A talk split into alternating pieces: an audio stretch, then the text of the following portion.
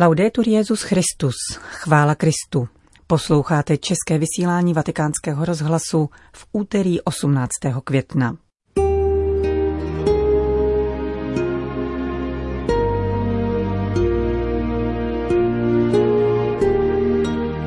Papež jmenoval biskupa Hongkongu, stal se jim provinciál čínských jezuitů otec Stephen Chow Sao Yan. Svatý stolec zveřejnil příručku ke slavení Světového dne mládeže na diecézní úrovni. Dramatickou situaci ve svaté zemi přiblíží otec Ibrahim Faltas z františkánské kustodie a provinciál tamních jezuitů otec David Neuhaus. Od mikrofonu zdraví Johana Bronková.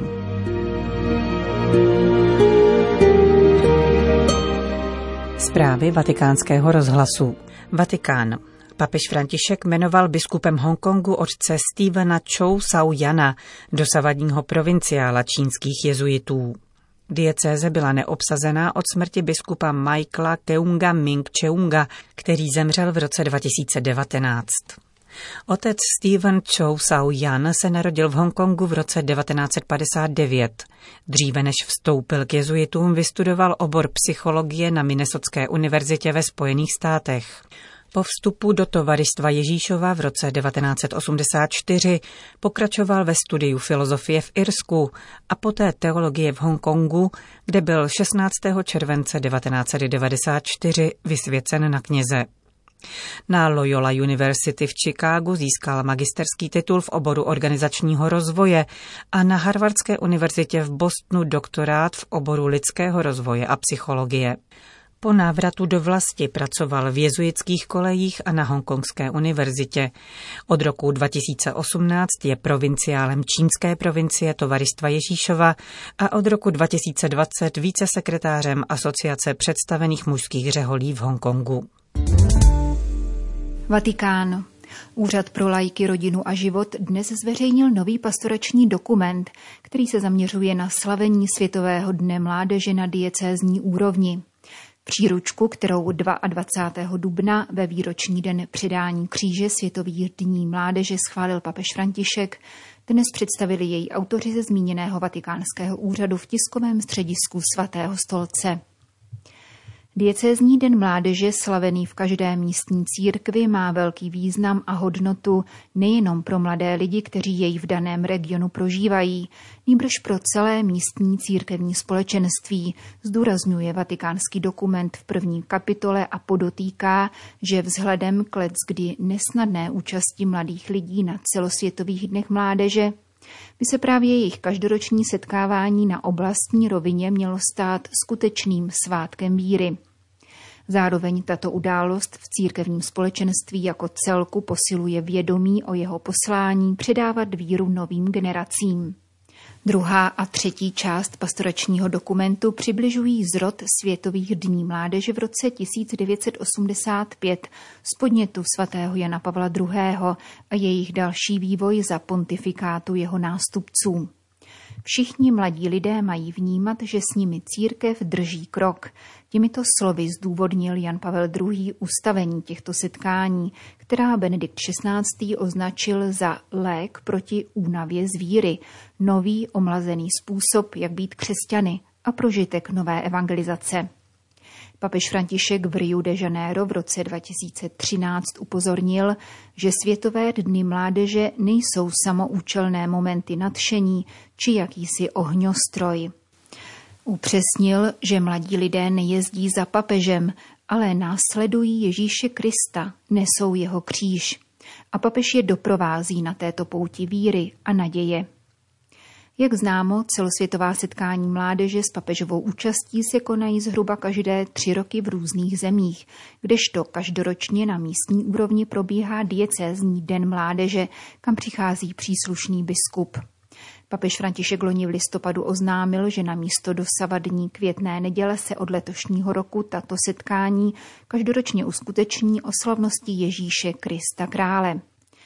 Nejobsáhlejší část nového dokumentu vypočítává několik základních hledisek spojených s konáním diecézních dní mládeže. Tento den má být svátkem víry, přispět k zakoušení církve. Má být misijní zkušeností a příležitostí k rozlišení duchovního povolání, pobídkou ke svatosti, poutní zkušeností a zážitkem všeobecného bratrství. V závěru nový vatikánský dokument naléhá na protagonismus mladých lidí ve všech fázích přípravy Dní mládeže. Z výrazných zkušeností víry a služby se totiž často odvíjí ochota ke službě v běžné pastoraci místní církve.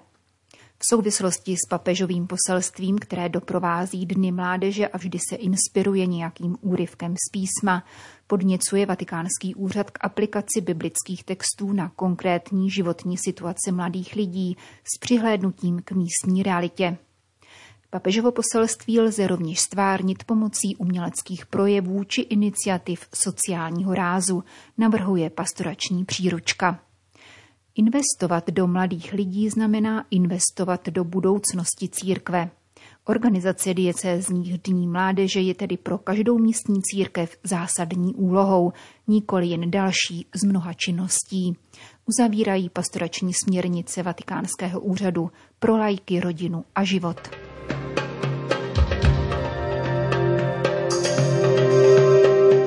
Kam povede nenávist a pomsta? Co pak je možné budovat mír ničením druhého? Zaznělo v nedělním apelu papeže Františka na mír ve svaté zemi. Člen františkánské kustodie svaté země, otec Ibrahim Faltas, přibližuje situaci země, která překračuje práh občanské války. V rozhovoru pro vatikánský rozhlas zdůrazňuje, že klíčem k zastavení bojů je vyřešení statutu Jeruzaléma, které se neustále odkládá. Prožil jsem celou druhou intifádu v Betlémě. Celý svět viděl, jak byla tvrdá. To ale není nic ve srovnání s tím, čeho jsme nyní svědky a co prožívá svatá země. Mluvím o celé svaté zemi, o Izraeli a Palestíně. Nejde pouze o Betlém nebo Gazu či Ramalách. Jde o celou svatou zemi. Mluvím tu také o Nazaretu, Haifě, Ramle, Káni Galilejské. V této chvíli nenajdete místo, kde by byl klid a pokoj.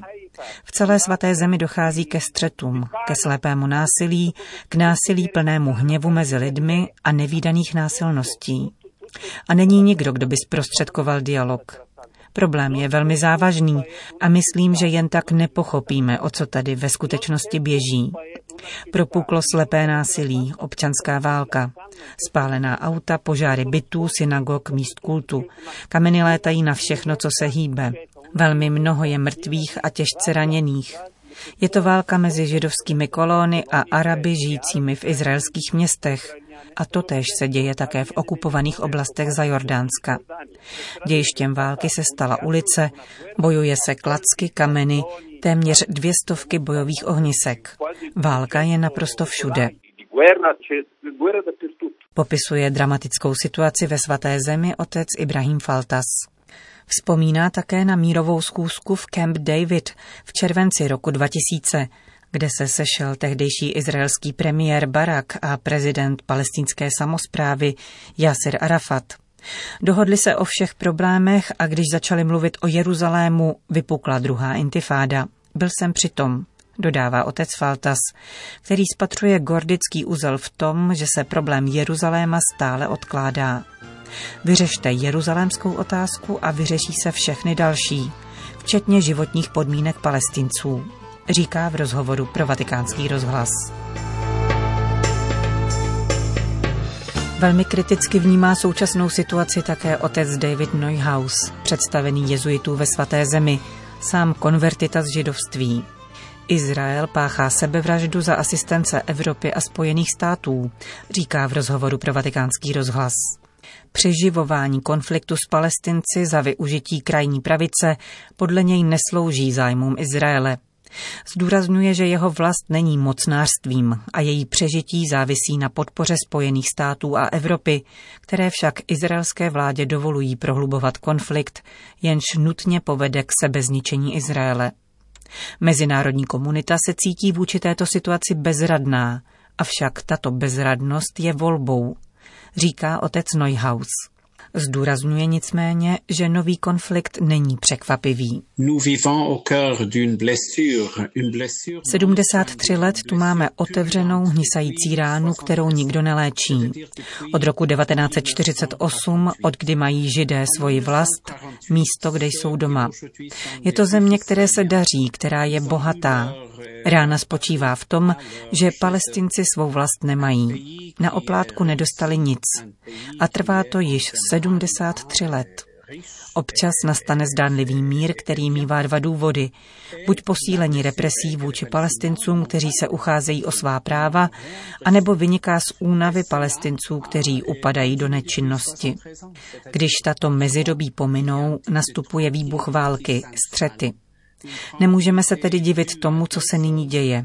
Katolická církev, jak všeobecná, tak i místní, poukazuje po celých těchto 73 let na nutnost ctít práva obou stran. Vyjadřuje také bolest nad oběťmi na lidech i zničeném majetku po obou stranách, jak v Gaze, tak v Izraeli. Tentokrát však poprvé dolétají palestinské rakety na izraelské území. Každý večer dopadají na jižní města a dokonce na některé čtvrti Tel Avivu. Chtěl bych ale opakovat, není míru bez spravedlnosti a není míru v atmosféře, v níž nabírá vrchu rasismus a vláda podporuje extrémisty. Říká provinciál jezuitů ve svaté zemi otec David Neuhaus. Nelidské zločiny a zároveň usilovná snaha o to, aby se zprávy o nich nerozšířily. Tak lze charakterizovat konflikt v etiopském regionu Tigraj. Zprávy o válce, která má na svém kontě tisíce lidských životů, dva miliony vysídlenců a důvodné podezření z etnických čistek, se přesto začínají dostávat na denní světlo, zejména v anglickojazyčném tisku. Podle zpráv etiopské pravoslavné církve, na jejíž zdroje se odvolávají novináři z The Telegraph, bylo od začátku konfliktu v tigrajském regionu zabito nejméně 78 kněží. Masakrů se podle očitých svědků dopustili etiopští a eritrejští vojáci. Po zboření církevních a klášterních budov zahájila armáda hon na kněze. Někteří byli usmrceni dokonce během náboženských úkonů nebo liturgie vypráví přímý svědek starý kněz Adízeban Karagiorgis pro britský deník. Líčí příjezd etiopských vojáků ke kostelu, kde právě probíhala bohoslužba. Vyvedli 12 mladých chlapců ve věku od 15 do 20 let a zabili je. Psalo se 9. ledna. Další masakr zažil o tři týdny později, 1. února. Přišlo jich dvanáct. Vtrhli na faru kostela Gergera Mariam, kde se schromáždilo šest kněží, já mezi nimi. Bez jediného slova začali střílet a odjeli. Všichni moji přátelé jsou mrtví. Přežil jsem zázrakem, vzpomíná kněz. Různá svědectví zaznamenal také deník The Guardian, který cituje slova etiopské řeholnice. Pochází z komunity žijící nedaleko hlavního města tigrajského regionu Mekele – Sestry zřídily dormitoria, kde se snaží poskytovat pomoc lidem prchajícím před útočníky. V okolních vesnicích zabíjejí vojáci každý den stovky lidí. Nemocnice byly splundrované nebo srovnané se zemí. Těla mrtvých požírají hyeny. Ženy všech věkových kategorií jsou neustále znásilňovány, vedne před vlastní rodinou. Sekají jim ruce, nohy. Opravdu se ptám, zda ti, kdo to dělají, jsou ještě lidé cituje řeholnici britský deník. Kromě zločinů dochází rovněž k blokování humanitární pomoci. Štábu CNN, který dokázal obejít kontrolní stanoviště, se podařilo nafilmovat scény, na nichž eritrejští vojáci v etiopských uniformách blokují a vykrádají kamiony s humanitární pomocí.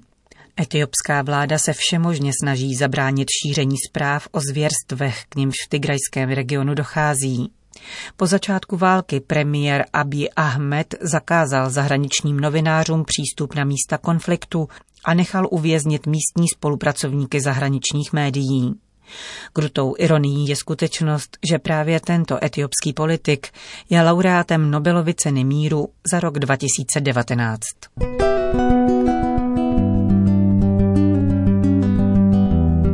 Končíme české vysílání vatikánského rozhlasu. Chvála Kristu, laudetur Jezus Christus.